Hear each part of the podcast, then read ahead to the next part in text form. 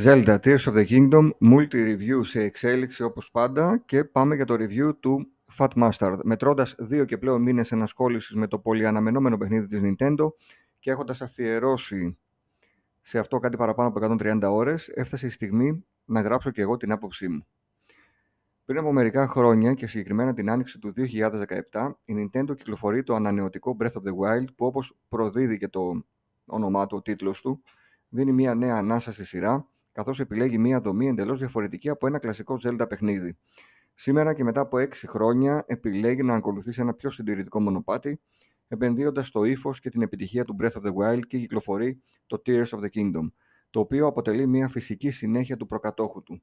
Και πράγματι, αν έχετε ασχοληθεί στο παρελθόν με τον Breath of the Wild, θα αισθανθείτε οικία. Ένα φιλόξενο περιβάλλον σχετικά όμοιο με τον προκάτοχό του, έχει ως αποτέλεσμα να μην χάνετε πολύ χρόνο προσπαθώντας να συνηθίσετε το gameplay του. Σε αυτή την οικειότητα έρχεται να προσθεθεί και ο μαεστρικός τρόπος που δίνονται οι νέες δυνατότητες και οι νέες δυνάμεις που πραγματικά γίνονται κατανοητές και εύχριστες για τον παίχτη από το πρώτο λεπτό που ξεκλειδώνονται. Πραγματικά εδώ οι δημιουργοί του παιχνιδιού τα πήγαν περίφημα και αρκετά θαραλέα μάλιστα, καθώς αντικατέστησαν πλήρως τις δυνάμεις του Link από το Breath of the Wild με εντελώς καινούριε. Δυστυχώς δεν μπορούμε να είμαστε τόσο αποθεωτικοί και για τον οπτικό τομέα, και για τα γραφικά του παιχνιδιού. Το παιχνίδι, ναι, μεν παραμένει οπτικά όμορφο, καθώς το βοηθά και η φύση της Hyrule με τα πυκνά δάση και τα γαλανά ριάκια, αλλά σε ορισμένα σημεία του παιχνιδιού τα frames πέφτουν πολύ χαμηλά και το παιχνίδι γίνεται ακόμη και θολό σε κάποιες τοποθεσίες του παιχνιδιού.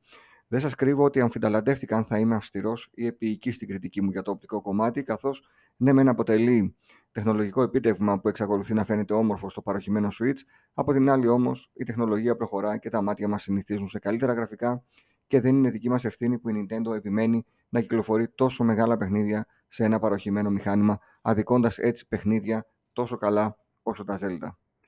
Βασικό πυλώνα της διαφημιστικής καμπάνιας του παιχνιδιού πριν από την κυκλοφορία του αποτέλεσε το νεοσύστημα, νεοσύστατο σύστημα Craxing. Η εισαγωγή σε αυτό και η ευκολία χρήσης και εκμάθησής του είναι επίσης σεμιναριακά δοσμένη. Το παιχνίδι μάλιστα δεν μας πιέζει να κάνουμε συνεχώς χρήση αυτού του νέου συστήματος, ανταυτού μας αφήνει ελεύθερους να δημιουργήσουμε εντυπωσιακές, συμβατικές ή και διεκπαιρωτικές κατασκευές, αν το θελήσουμε, αλλά ταυτόχρονα δεν μας πιέζει να κάνουμε και τίποτα, εκτός από ένα μικρό tutorial, αν δεν το επιθυμούμε. Πολύ θετική προσθήκη, την οποία η κοινότητα έχει ήδη αγκαλιάσει, αφού ήδη στο διαδίκτυο κυκλοφορούν εντυπωσιακές κατασκευές. Σε ό,τι αφορά την αφήγηση του παιχνιδιού, ενώ θα, θέλαμε, θα λέγαμε ότι δεν καινοτομεί και δεν βλέπουμε κάτι ρηξικέλευθο στην ιστορία του, η γαλήνη άβρα του παιχνιδιού και ένας βιβλικά δοσμένος κόσμος αποτελούν την ίδια την αφήγηση που δεν αφήνει ασυγκίνητο τον παίχτη.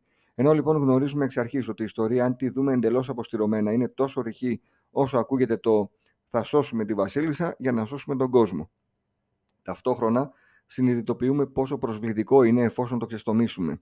Κάπου εδώ θα ήθελα να κάνω μια αναφορά στα παραδοσιακά dungeons που λάμπουν δια της απουσίας τους. Οι δημιουργοί εδώ επέλεξαν να πετάξουν τα παράσχημα του franchise που είναι φυσικά τα παραδοσιακά Zelda Dungeons, δίνοντας έτσι κάτι αρκετά πιο εύπεπτο που θα ξενήσει τους λάτρεις των κλασικών Zelda, αλλά ίσως εκτιμηθεί από παίχτες που αναζητούν μια πιο ανάλαφρη και χωρίς ιδιαίτερες παζοκεφαλιές εμπειρία. Προσωπικά αυτή η επιλογή με βρίσκει αντίθετο, καθώς ποιοτικά τα υποτυπώδη dungeons είναι πολύ χειρότερα από τα divine beasts και τα caves που υπάρχουν σε ολόκληρο το χάρτη. Σε καμία περίπτωση δεν μπορούν να θεωρηθούν dungeons.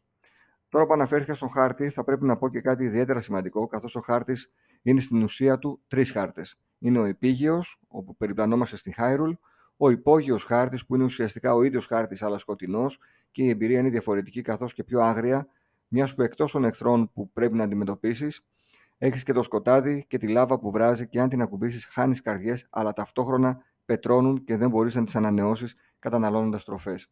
Ο μόνος τρόπος να γίνουν και πάλι λειτουργικές είναι να βρεθείς σε σημείο με φως. Τέλος, ο τρίτος χάρτης είναι ο ουράνιος, με υπτάμενα νησιά όπως είχαμε δει και στο Skyward Sword, και αποτελεί ένα από τα πιο σημαντικά τμήματα του παιχνιδιού. Δεν θα μπορούσα να είμαι το ίδιο επικριτικός και για τα Shrines, τα οποία έχουν βελτιωθεί κατά πολύ σε σχέση με το prequel του Tears of the Kingdom, εδώ οι λύσεις επιζητούν τη λογική του παίχτη χωρίς να την υπερβαίνουν και δίνουν στον παίχτη τη δυνατότητα να παίξει με τα physics του παιχνιδιού, τις δυνάμεις του, αλλά του δίνουν ακόμη και τη δυνατότητα να ακονίσει το μυαλό του, επιλύοντας μικρά στην πλειονότητά τους puzzles, λειτουργώντας έτσι ως διαλύματα για ποιοτικά σφινάκια την ώρα που κουράζεσαι από το αχανές open world. Κλείνοντας, να πω ότι ως λάτρε των παιχνιδιών Zelda έμεινα ικανοποιημένος από την ποιότητα του παιχνιδιού και πράγματι το Tears of the Kingdom είναι ένα καλό παιχνίδι. Υπάρχουν όμως περιθώρια βελτίωσης. Σαφώς. Λίγο οπτικός τομέας, λίγο η απουσία των καλογραμμένων dungeons θα του κοστίσουν από μισό βαθμό και έτσι η τελική βαθμολογία που θα δώσω θα είναι 9 στα 10. Το παιχνίδι θυμίζουμε ότι διανέμει στην Ελλάδα η CD Media, η οποία μας παραχώρησε μάλιστα το, τον κωδικό του παιχνιδιού για να κάνουμε και το multi-review. Ευχαριστούμε πολύ.